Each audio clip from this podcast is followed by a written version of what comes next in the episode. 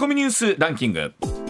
時事問題から芸能スポーツまで突っ込まずにはいられない注目ニュースを独自ランキングで紹介、はい。ランキングを紹介する前にまずは芸能スポーツです、はいテニスの四大大会全豪オープンの大会ディレクターを務めるクレイグ・タイリー氏はうん。9日今月行われる同大会に出場する選手は新型コロナウイルスの検査を受ける必要はなく、はい。陽性の場合でもプレーを認める方針を明かしました。世界の基準が少しずつ変わってきましたようん。ね。あの2年前ジョコビッチ選手があのね、はい。検査を受ける受けないででねあの出られなくなったというケースがあったんですけれども。今は。考えてみるとテニスは個人競技だそうなんでしす密でコートとコートの間ははいプレーヤーで離れてるし、はいと考えるとまあまあなるほどというところではありますけどもね。はい。続いて昨年12月公開の「アバターウェイ・オブ・ウォーター」の興行収入が15億1655万ドルおよそ2033億円を突破しました、はい。トム・クルーズ主演の「トップガンマーヴェリック」を抜き2022年に公開された作品でトップに、うん。また歴代の全世界での興行収入でも10位に浮上しました。あの見た皆さんがねやっぱりこの独特の映像との美しさで、もう面白いですよ、はい。すごい綺麗ですよって言われて聞くんですけどね。ただねほあの上映時間が3時間を超えてくるんですよ。これあのよっ間だ聞くけど。腰据えて見ないと。ちょっと気合を入れていく。そうそうそう、ね。今日は見るぞって言っていかないとなりますからね。まあまあただやっぱりあの映画業界が元気っていうのはいいですよね。はい。それではニュースランキングまずは第5位年末年始に中断していた全国旅行支援が昨日から再開しました、新型コロナウイルス感染は拡大していますが政府は新たな行動制限が必要な事態などが生じなければ支援を打ち切らない方針で、うん。事業主体となる都道府県も地域経済の下支えを重視していて当面は継続する見通しです。そうですね、まあ、あのこういうことがあることによって、まあ、行ってみようかっていう方が出てくるのはいいことだと思いますけど、これ結構すぐなくなっちゃったりするんですよね。もうないっていうのを聞いたので、ねあれ？え、うん、でそれに合わせてちょっとか高くなってたりするとかっていうのもあったりしますからね。うん。どっちがい。いんでしょう、はいうん。続いて第4位南海トラフの東西どちらかでマグニチュード8以上の巨大地震が発生した後3年以内にもう片方でも巨大地震が続発する確率は4.3%から最大96%であると東北大や東京大京都大の研究チームがイギリスの科学誌サイエンティフィック・リポーツに発表しました。まあ、この4.3%から96%ってこれまあかなり幅があるんですけど、まあ、確かに一つ大きな地震があった時に続けてっていうケースっていうのはねあの体感としてもなんか皆さんもお感じになるとこあるかなと思いますし、まあ、やっぱり言っても1月17日えーという日をねまもなくまた我々は迎えますので、こういうニュースをまあ見聞きすることで、まあ、あの大きな災害の備えみたいなものはね、改めてこう注視しておきたいなと思いますね。続いて第3位。岸田首相は日本時間の10日フランスのマクロン大統領とパリで会談しました首相が議長を務める5月の G7 広島サミット成功に向けた連携で一致。マクロン氏はフランスと日本は強固な二国間関係を持っている、さらにさらなる強いパートナーシップを築きたいと語りました。でこの後あのイタリアの首相とも会談をいたしまして、まあ、日本とイタリアとのおパートナーシップということもありますから、まあ、このあたり岸田さん回遊でね少しでもポイントを上げておきたいというのはありますよね。そうですね。うん。続いて第2位は安倍元首相の銃撃事件で逮捕された山上徹也容疑者の刑事責任能力を調べるための170日間にわたる鑑定留置が昨日終わり身柄が大阪拘置所から再び奈良日署に戻りましたまあ、あのいろんな報道の中で同じことを何度も聞かれてという話があったということなんですけれども、まあ、本当に事件の真相というか動機、ね、詳しい内容というものがどうなっていくかですよね。はいうん続いて1位は中国からの入国者への水際対策を強めたことへの対抗措置として中国政府は10日日本と韓国に対し中国への渡航に必要なビザの発給手続きを停止したと発表しました。これを受け日本外務省は外交ルートを通じて極めて遺憾だと抗議し措置の撤回を求めました。日本が今行っている水際対策っていうのは、さらなる感染拡大を防ぐために、まあ、当然のことかなというふうにも思うんですけれどもそれに対してビザを止めるというのはちょっとあまりにもと思うんですが、まあ、あの今のところビジネスに大きな影響は出ていないということなんですけれども、なんか一つあるところあたりは緊張しますよね。うんはい、ではコマーシャルの後石谷さんの登場でございます。上泉雄一のエーナー MBS ラジオがお送りしています時刻6時24分回りました。ここからは石田英二さんでございます。石田さんおはようございます。はい、おはようございます。よろしくお願いします。まあなんかあのここ数日近畿では、クジラが迷い込みそうやよ。そして道頓堀でうなぎうがなぎ、まあ、それはまあ前からおんねやろうけど、あうなぎはもうなあれな、はい。おはお魚博士の尾崎がな、はい。ちょっと前に、はい。やってましたもんいや、ねみ見つけたんですわ、まだ発表してないんですけど、そうそうそうそうそう。ね、さわ顔して。いやいやなんかえすごいことみたいいですけどもねやいやいや、まあまあ、そう、はい。うなぎはええねんけど、豊岡で大王イカが上がってるし、あそう。あ豊岡で大王イカもわかりましたやっぱりなんかこう怖いよね、なんとなくね。となんかこういうのがあると天変地異のみたいについつい思うんですけどもね。あとはあの東大阪湾にあんなにでっかいのがおるとしたら、はい。まあ、いわゆるあの船あの僕らが個人的に釣り船とか、はい。はい怖いな。まあそうですよね。うん。ね。でも、えー、なんかだいぶ弱ってるんでしょ？淀朝やとちゃん。うん。淀ちゃん淀ちゃんってお名も前ついてましたね。だからでっかいから引っ張り出すわけにいかず。そう。でなんか見守るしかないというのもまあそそうなんでしょうね、うんうん。えーどうしようもなかったりするもなんでしょうけど、うん。ねえ。ねえ。いやなんか心配やなと思いつつなんですけども。はい。ではそんな中こちらでございます。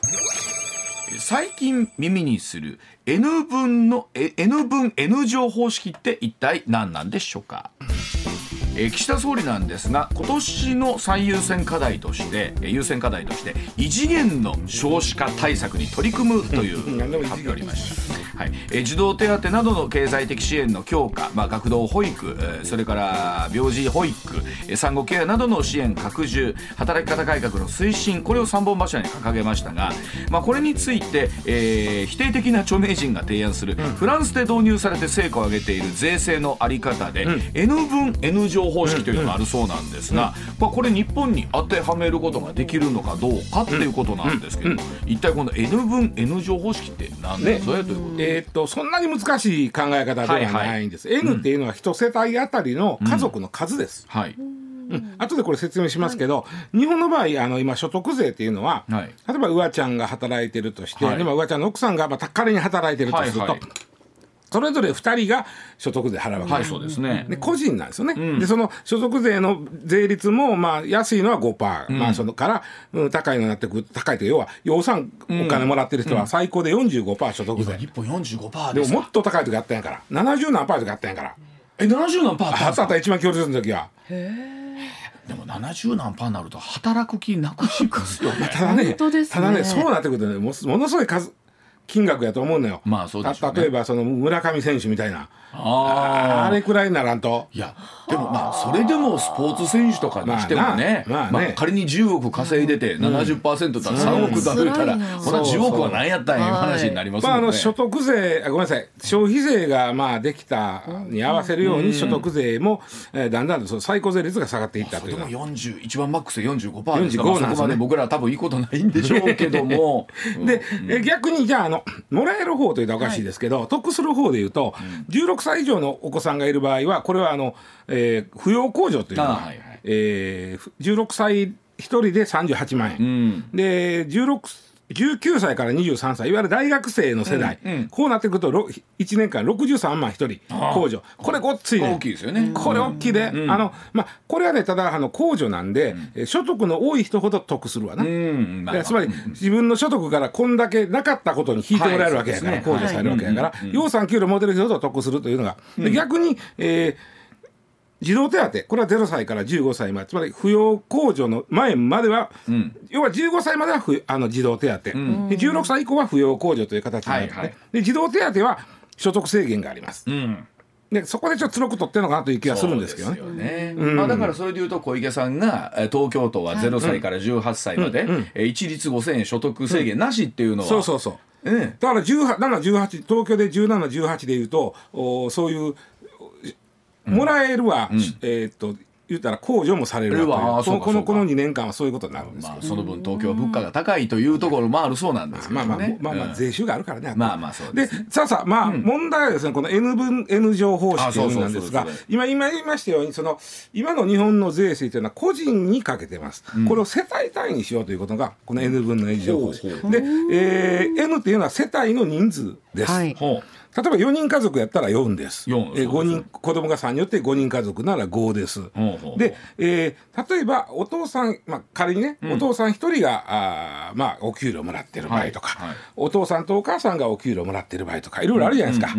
でこの場合給料もらってる人の金額をまず一旦足すんです。なるほど。うん、足すんです。はい、で N つまりそこに世帯の数で割るんです。うんうんうん、で割って、えー、その金額に対して、うん課税するんです。はあ、なるほど。ね、で、課税した後にその金額をあの人数をかけるんです。どういうことかというと例えば、うん、えー、課税所得が600万としましょうかこれね、はい、課税所得600万だらだいぶもらってるよ。もうそうですよね。800万以上あると思う。うあのというのは課税所得というのは年収から基礎控除を引いて、はい、さらにあの社会保険料を引きますから、はいはい、えー、そこで残った600万が課税所得になりますね。うん、課税所得600万という場合は、えー、所得税率はね20%なんです。うん、で仮にお父さん1人が、うん、課税所得600万を稼いでたと、はい、したら20%なんで120万、うん、その家は家はっていうかお父さんが所得税払う、はい、つまりその家も所得税としては120万払ってる、はいはい、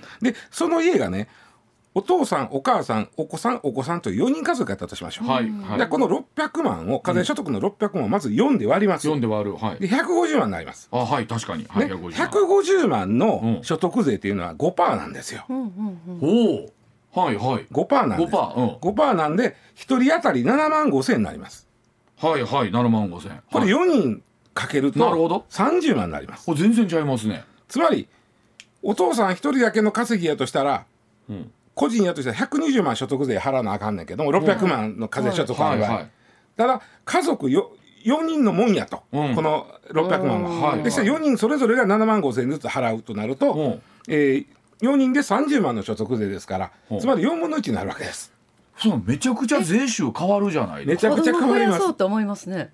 えそうそうそうそう。うん、そうだからその例えば少子化対策になるんじゃないかみたいな、うん、なるんじゃな。いかという。でこれただの なるほど、まあ、こういうことです。N 分 N 乗方式まず N で割って、うん、N をかける。はいはいなるほど。よくわかりました。そういうことです、ね、よくわかりました。そんなに難しい考え方ではないです。ただ日本の場合そのえっと、その所得によって税率が変わっていくから、うん、N で割った時にゴンと減るわけね、うんうん、でそれを例えば4で割って4でかけてもトータル減るとかこういうことですわ。でもまあ仮にですよ。これまあ導入をこれどうですしていこうという話にはなってるんですか？これがね、うん、まあいろいろ問題があって実は2017年なんで、うん、えー、5年ほど前、まあ、4月ですからもう大方6年ですね、うん、えー、前に、うん、えー、自民党の中でこれ研究会ができたんですよ、N 分 N 乗方式研究会。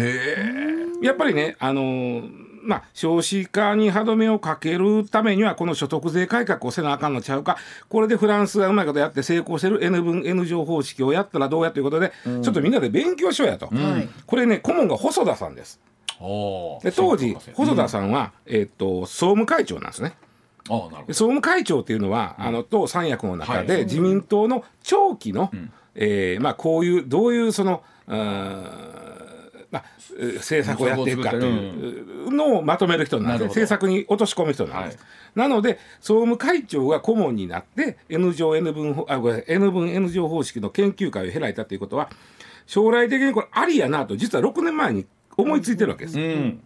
自民党は、うん。うん、でところがその僕いろいろニュースも一生懸命検索したんですがその後さ研究会がは初めての勉強会が始めましたというニュースがあって、それ以降ニュースがない。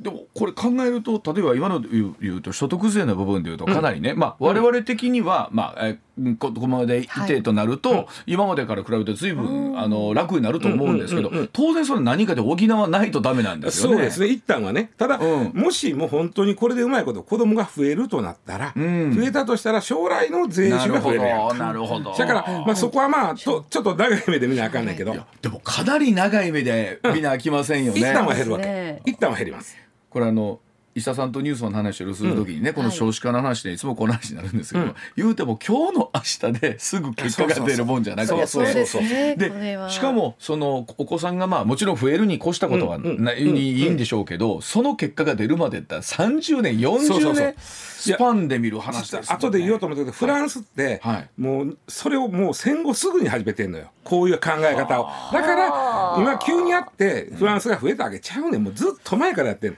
の戦後から。だからそれこそ、えー月曜日高橋先生もちょっとお話してたんですけど、じゃあこれがあったからフランスは確実に増えたのかというとエビデンスとすると、これが絶対でもないじゃわけないじゃないじゃない。じゃないですよね。むしろ絶対そうじゃないですよね。それは結論で言いたいんです。ただ、うん。これもあって増えたことは間違いないでしょうね。これがかものすごい決定打になったではないと思う。ですよね。でね、この研究会、ごめんなさい、勉強会か、あ研究会や、研究会有志議員で作った自民党が、どんな議論になったかっていうのは出てないんですが、まあ、いろんなこう、えー資料とか紐解くとですね、まあ、当たり前なんですけど、実現しようとしたら課題が出てくるわけですね、これ。今言ったような、はいはい。一旦税収減るというのはちょっと置いといて、まず大きいのは、ん。えっと、所得の多い世帯は得ですよ、今言ったように。そうですよね。ね、うんうん。例えば課税所得600万円だったら相当もらってる方ですから。ね、ところがもともと所得が所得税額が少ない、ん。まあ、中所得低所得世帯は割ったところで、ん。その適用税率は変わりません。そうですね。うんはいはい。うんうん。例えば、えーまあ、15%の家があったとして、ん。それ割っても15%やったりするわけじゃん。ね、で変わらへんのと、うん。あとはあのこれね共稼ぎ世帯はあんまり得せえへんねんな。ああそうなんですか。そうなんやえーとそうなのか、うん。そうなんだ。そうか。そうそうだってえお父さんお母さんの収入が一緒やとしたら足したら足したらはい。足したら子供分割ったとしても大してあなるほど。減らへん。ああそうなんでね。だからこれ案に、まあ、案にっていうか間接的に専業主婦をこう進める形になっちゃああなるほう。で今の世の中は女性も働いてもらいましょうなんだからちょっと違うなってこれきっとねこの辺の議論は出たと思う。そうでしょうね。でよう似た話でまあ共働きの世帯があるとしましょう、で仮にお父さんが、まあ、業さんお給料持ってはる、でお母さんはどっちかというともうお父さん持ってはるから補助的に、えーまあ、働いてはる、パートで、はい。多いですよねこのパターン。そうですよね。まあ、このパターン逆もあるやろこのパターン多いですよね、その時に、えーお母さんは本来これぐらいに所得税低かったのにお父さんと足して割るからお母さんの給料もゴンとこう上が所得税率が上がっちゃうわけ。なるほどなるほど。うん。上がるわけじゃん。でそうすると、まあ、トータル減るか増えるか別にして、大して増えへん減れへんだら、お母さんなんか働く気なくなるんで。あのそうですね。細かい計算をいやわかんないですけど例えばほらうー108万の壁とかなんかいろいろあるじゃないですか。そう106万うん。あるけ106どね万の壁とか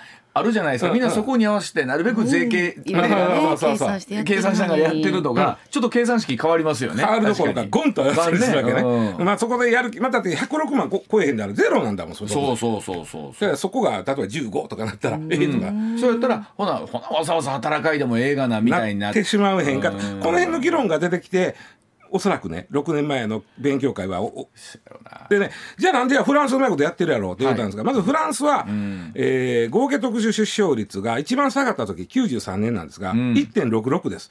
これでも大したもんなんですよ。1.66か。1.66なんですよ。でそこの辺で慌てて慌ててっていうかもうちょっとやらなあかんないでやっていったんですけども、で、えー最終的に2近くまで復回復するわけ、で今コロナの影響があって落ちてますけどもそれでも1.83です、うん。あ人ありますね結に構。日本は一生懸命なんとかこう、みんながね産みたいと思ってる人が産んだら1.8になるという数字があるんで、はいえー日本の政府は1.8を目指してるんですよ。でフランスは今現時でコロナの影響を受けたとはいえ1.83なんですね。だからやっぱしで日本のねそこはね2005年の1.26なんです。よ。いあでフランスの底は1.66ですからこれ0.4も大きいで差があってすね。でねもっと面白い。フランスがこの N 分 N 乗方式を所得税に導入したのがいつかと言ったら、これは高橋先生言ってはったかもしれませんけど、1945年なんです。うん。ほんま第二次大戦後。終わってすぐ。終わってすぐ。す終わってすぐにこれ子供増やさなあかんと思ったわけ。国を復興するために子供を増やしていかなあかんと。で日本の場合はあの団塊の世代という形でどんと増えあれはも日本が敗戦国やからね、うんそうですね。で、えー戦勝国でもこれからどんどんこうう経済発展するために子供増やさなあかんいうことでまず戦争終わってすぐに N 分 N 乗方式をやったわけ。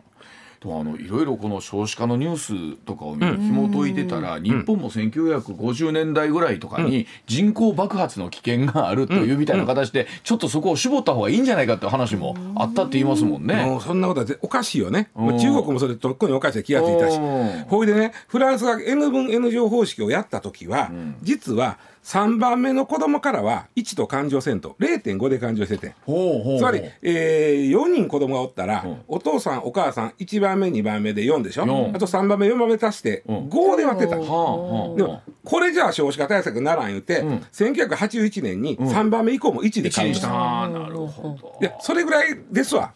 あのちょっと最近改めたいのは。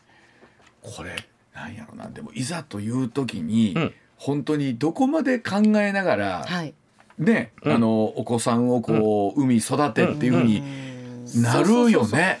でねあの、まあ、確かにねいろんな人がこう、じゃあこれがあるから子供作ろうかとなんか言ったらちょっとちゃうやろなっていう。そう、うんででもねフランスってすごいの。フランスの少子化対策ってもう戦後すぐ始まってんね、ん、でこれはもうおこういう税金だけのうて家族支援という形で例えば今日本ではやっとなってきたけど、高校までの無償化とか、早いのよ、はい。すごく、はい。であとね。えー手当が出るとか、産めば産むほどね、得するシステムフランスが早くって例えばね、子供3人を育てた人は年金1割増しなんですよ。結構いろいろじゃあやってるんです考えてやってるんね。ですねそうなんですよ。うん。そうです。ね家族手当なんかもあの、まあ、日本の場合児童手当所得制限ありますけど、そんなせこいこと言ってません、ん。所得制限なしです、うん。はい。で、えーこただしね。面白いなと思うのが家族手当はね一人っ子の家はもらえないですあそうなんですか。そう。2人以上おる場合は二十歳までもらえる。はあ。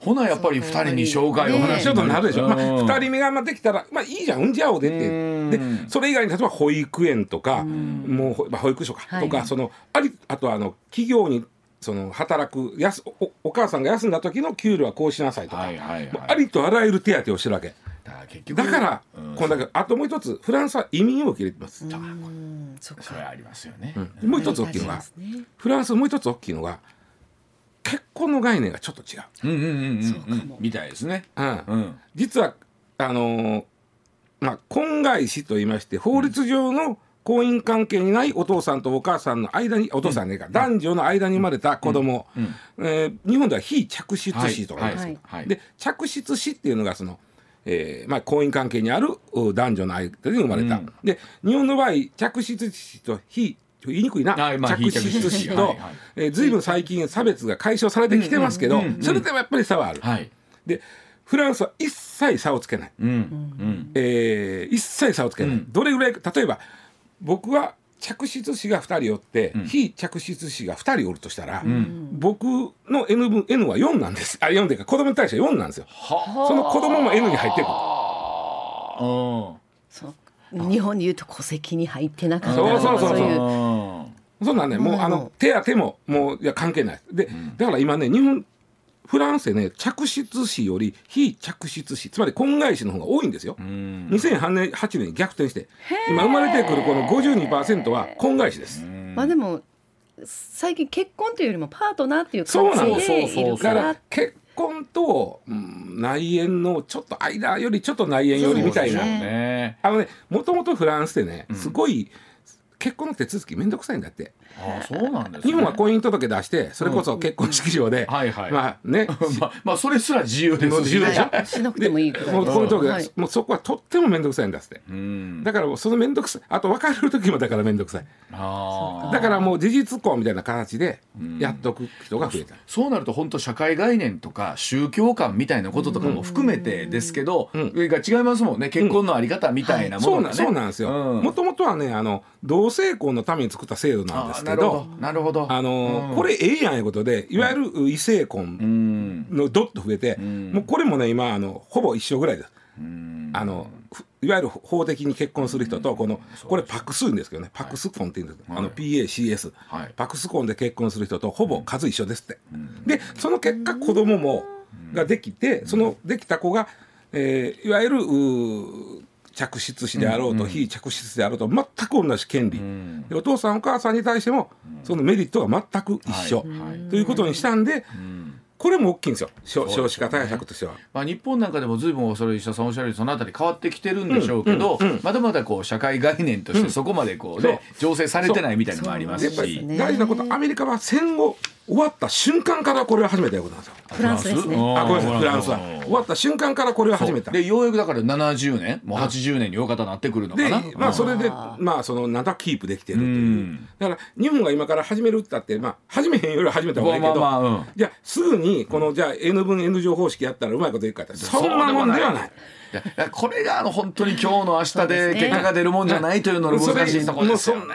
それとこれだけでもない。これだけでもないもっと言うと婚姻のシステムを変えてまでの結果であるし。いやまあ高橋先生どうおっしゃってたかなんですけどおそらく高橋先生もこれそんなすぐにそうそう。あのおっしゃってたのはその言っても、えー少子化にね今すぐ有効的な、えー手手当みたいなもののエビデンスは何一つないというか。ないないない。うん確かにいろんな複合的な要素ですもんね。でフランスをお手本にする。これ N 分 N 乗方式も一つのお手本でいいんですけど、ここだけ見るんじゃなくてそうですね。いろんなもん見なあかんっていうこと。そうですね、はい。とはいえその壮大な計画は30年後40年後どうなってるかと、その時のまた社会情勢みたいなところにもそうそう。そう。ねえ。あそうなんですね。だそうでございます。はい、では続いてこちらでございます。共通テストのシーズンです。さあ、不正防止はどこまで進んでいるんでしょうか？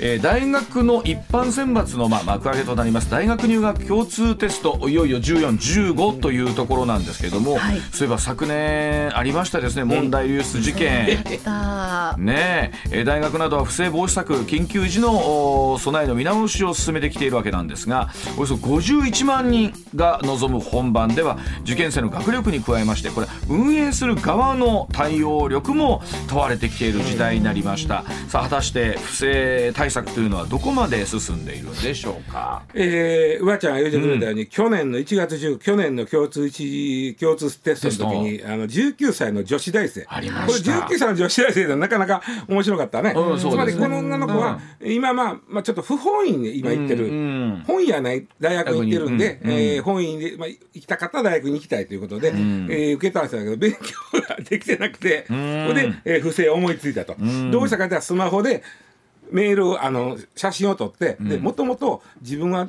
高校生です言うて、ん。家庭教師のおそういうそうそうそう。お覚えてる、家庭教師のそういうところに申し込んどいて、でそこにね、今までこのこのサイトで家庭教師来ても、やってもらいましたけど、あんまりいい先生いてへんだと、で次頼むのはちょっとあのし試験させてもらいますと先生うの。ん。で今から問題出すんで解いてくださいということをまず、何時頃に送りますねって言ったらそれがこの問題やったわけ。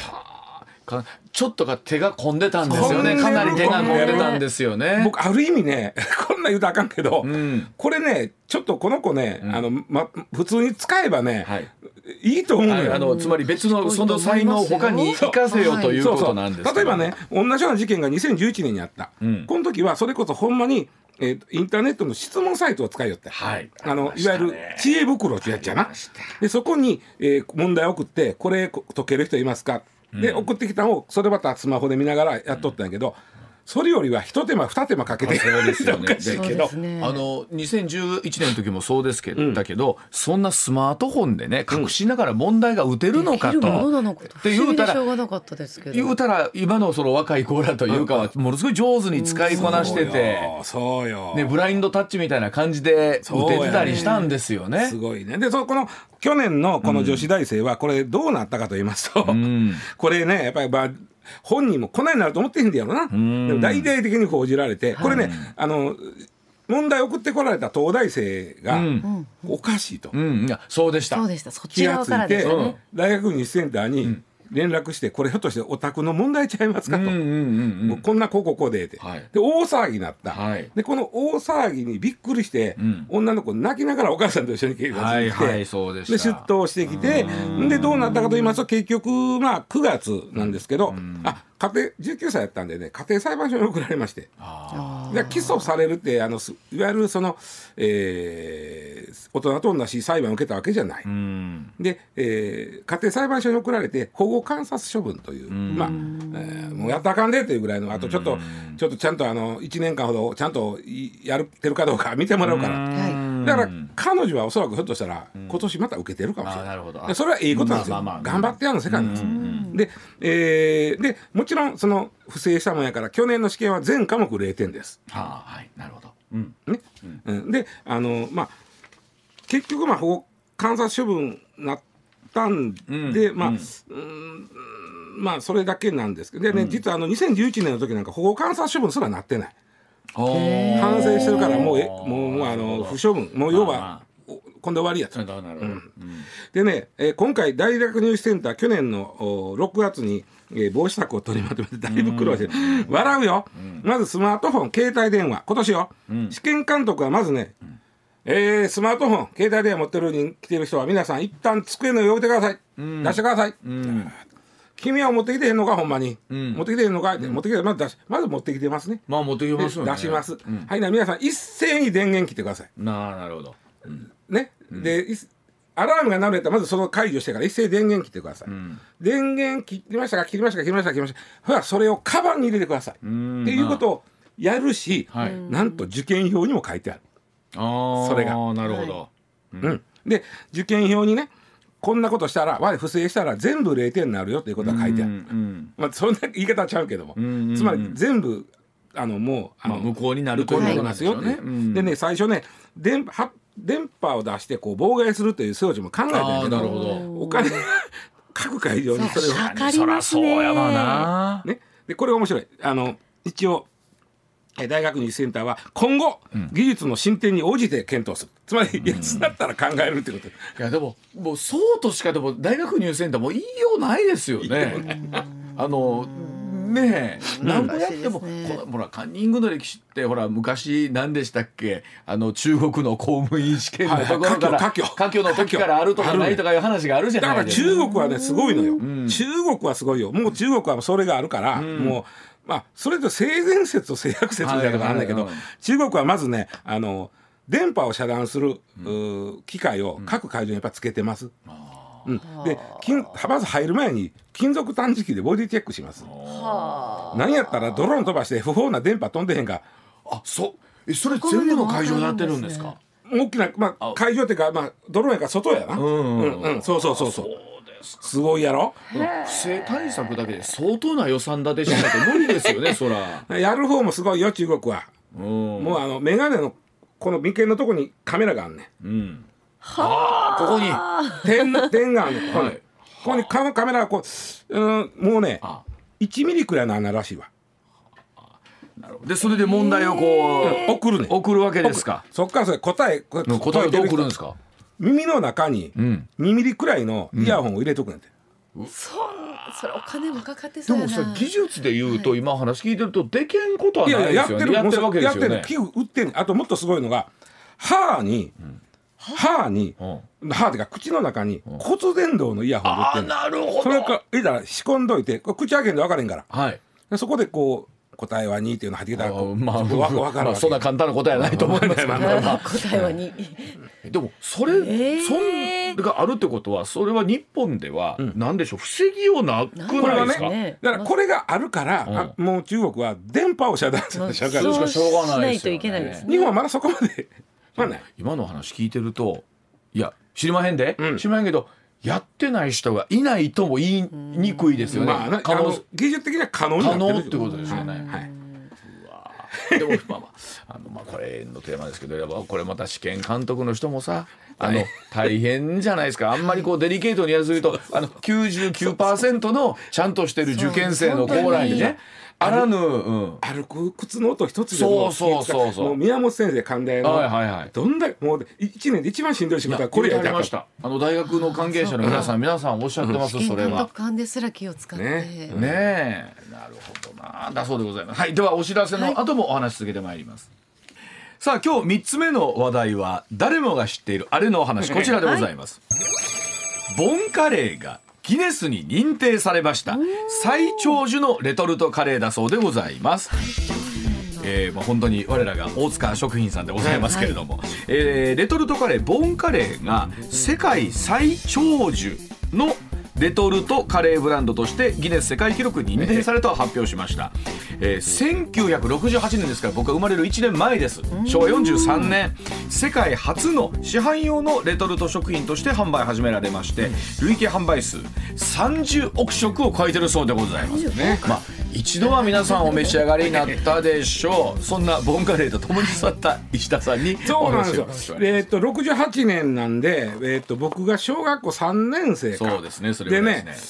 正直言うて最初に食べた感想は、うん、なんやこれ。つまりあね家で作るカレーと、ボンカレーのカレーってさ、いわゆるカレー屋さんのカレーじゃん。はいはい。で、うん。僕ら小学校3年生で家で食べてるカレーっておかんの作るカレーっていうのはまた別もんやってんな。確かにそれがカレーや思てるもんやから、ん。あのいわゆるちゃんと本格的なカレーを食うとんなんだこれやみたいな、まあ要はおかんのカレーとちょっと違うということですよね。が本当かわからない 今となってはそうおかんが間違ってたとか分かるんだけど間違って間違ってはいない。ですよおかんは。伊沢さんのお母さん間違ってないですけど。それでね、あのあれ CM がね二角さんって言ったはいはい。ボンカレーね、はい。あの大五郎、はい。大五郎、うん。3分間待つのだぞ考えたらあのキャッチコピーが良かったんですよね。そうなんですよね、分間っていう。のがえーでこれねあの、えーまあ今やねうん。この、えー、とレトルトカレーってさすごいじゃん数いや今すごいですよほらもう各社そうですしあとはご当地のレトルトカレーとか結構あるじゃないですか。そうもう私家で作らなくなりました。レトルトカレーの方が美味しい。美味しいいろんな種類ある。もううまいよな。これで便利ですしね。おそらく日本中のレトルトカレーは、あと僕死ぬまでには食いきれへんと思う。ほんまに。そうでしょ確かに。でだって値段もすごい幅あるやろ。そうですね。高級なものすごいですからね。1000円ぐらいするのあるありますありますうん。千円のあります。そう、はい。何入っとんねんそれ。あのなんかいろいろありますよね。松坂牛カレーとあかる。うん。なんかこんなん入ってんのみたいな。あとよくほら有名なのが北海道のトドカレーとかね。あそうそうそうそうそう。もうその全ては1968年のこのボンカレーから始まってる。そうとか。この技術はすごいですよねやっぱりね。まあもともとねあの言われてるのが大塚製薬さん、まあ、関連会社とはいはい食品と大塚製薬がありませんか、うんうんうん。でここがねあの点滴パックを作ってたわけ。なるほで点滴を作ってた、はい。で点滴のなパックの中には絶対に菌とかウイルスが入ったらあかんやどん。なるほど。絶対無菌にせなあかんやんか。でその技術を応用してするとそのレトルトのむ完全な無菌のレトルトができる。ってなるほど。言われてそうなんちゃうか。だからそばそうなるなと思うわけ、うん。であのーもう一つね僕この時期になるといつも思い出すコマーシャルが、うん。あのーキャンディーズこれククレカレーの方なんですけどこれ双璧やな。ボンカレーと。ボンカレーククレだってそうですね。僕らこの2つ、はい。はボンククレボンククレぐらいで、あのはっきり言うて、学生時代世話になってて、はいはい。ね、中辛辛口とか変えながら、はい。でこのククレカレーが、ん。もうこの頃の名コピー。うんおせちに飽きたらカレーがねカレーもねっていう。おおせちもいいけど。あおせちはあおせちもいいけどうんカレーもね。あれってククレカレーのキャッチコピーでしたカレーです。か。おせちもいいけどカレーもね。そう。キャンディーズいやでもそう。そうですね。正月にカレー食べるようになりましたもん。そうでしょ？はい。そうこのこの2つの双璧、ん。まず3分間待つのだぞと。今はもう電子レンジで2分とか1分になってますけど昔は湯煎でしたから 3分やったんです、はい。この3分間待つのだ逆に言うと、3分でん。ゼロからカレーができる、いや確かに。そうですよね。カレーって時間かかるじゃないですか。煮込み料理ですからね。そうですなんそれとかせた方がいいとか、うん。ね？おせちもいいけどカレーもね。カレーもね、うん。っていうこの、ん。えーククレカレーのうんおせちも食うてへんのに、正月に。いやいやでもね本当に正月に、あの親が面倒くさがってカレーが作れへんとこうんにこれがあったらカレー食べれるやんでちょっとあのお正月料理の味変としても最高のろ。もんですもんね。でボンとククレのこの2つのコマーシャルで、が今の日本のくあのレトルトカレーの礎なんです、ありがたい話じゃないですか、ええ。あのいよいよ2月には発売55周年ということでそりゃそうですよね。そうですよ。はい。あの我ら同世代ボンカレーでございますけど。そうです。ついにねギネス記録認定マークをつけた限定パッケージの ボンカレーゴールドが中身は一緒やと思うけど。石田さん今日どのニュースよりも一番熱く語ってますよ、そうです。ここ1そりゃそう週間で。やそりゃそうや。もう最初食った時にな何やこれと思ってこのこのびっくり感、確かにね。おかおかんが間違ってやったら気がついて。なんと本当コンビニエンスストアとかに行ったらどれも美味しそうですもんね。そうや。これ安い安いしね。この二大巨頭のやつは、はい。100円ぐらいやろしっかり僕も今一人で住んでると必ずそのパックのやつは何かしらありますわ。そうでしょ、うん。そうでしょ？で日持ちもするしね。そうそうそうだそうでございまして、えーボンカレーが、えーえーギネスに認定されたというニュースで、えーこのコーナー締めたいと思います。はい石田さんでございました。はい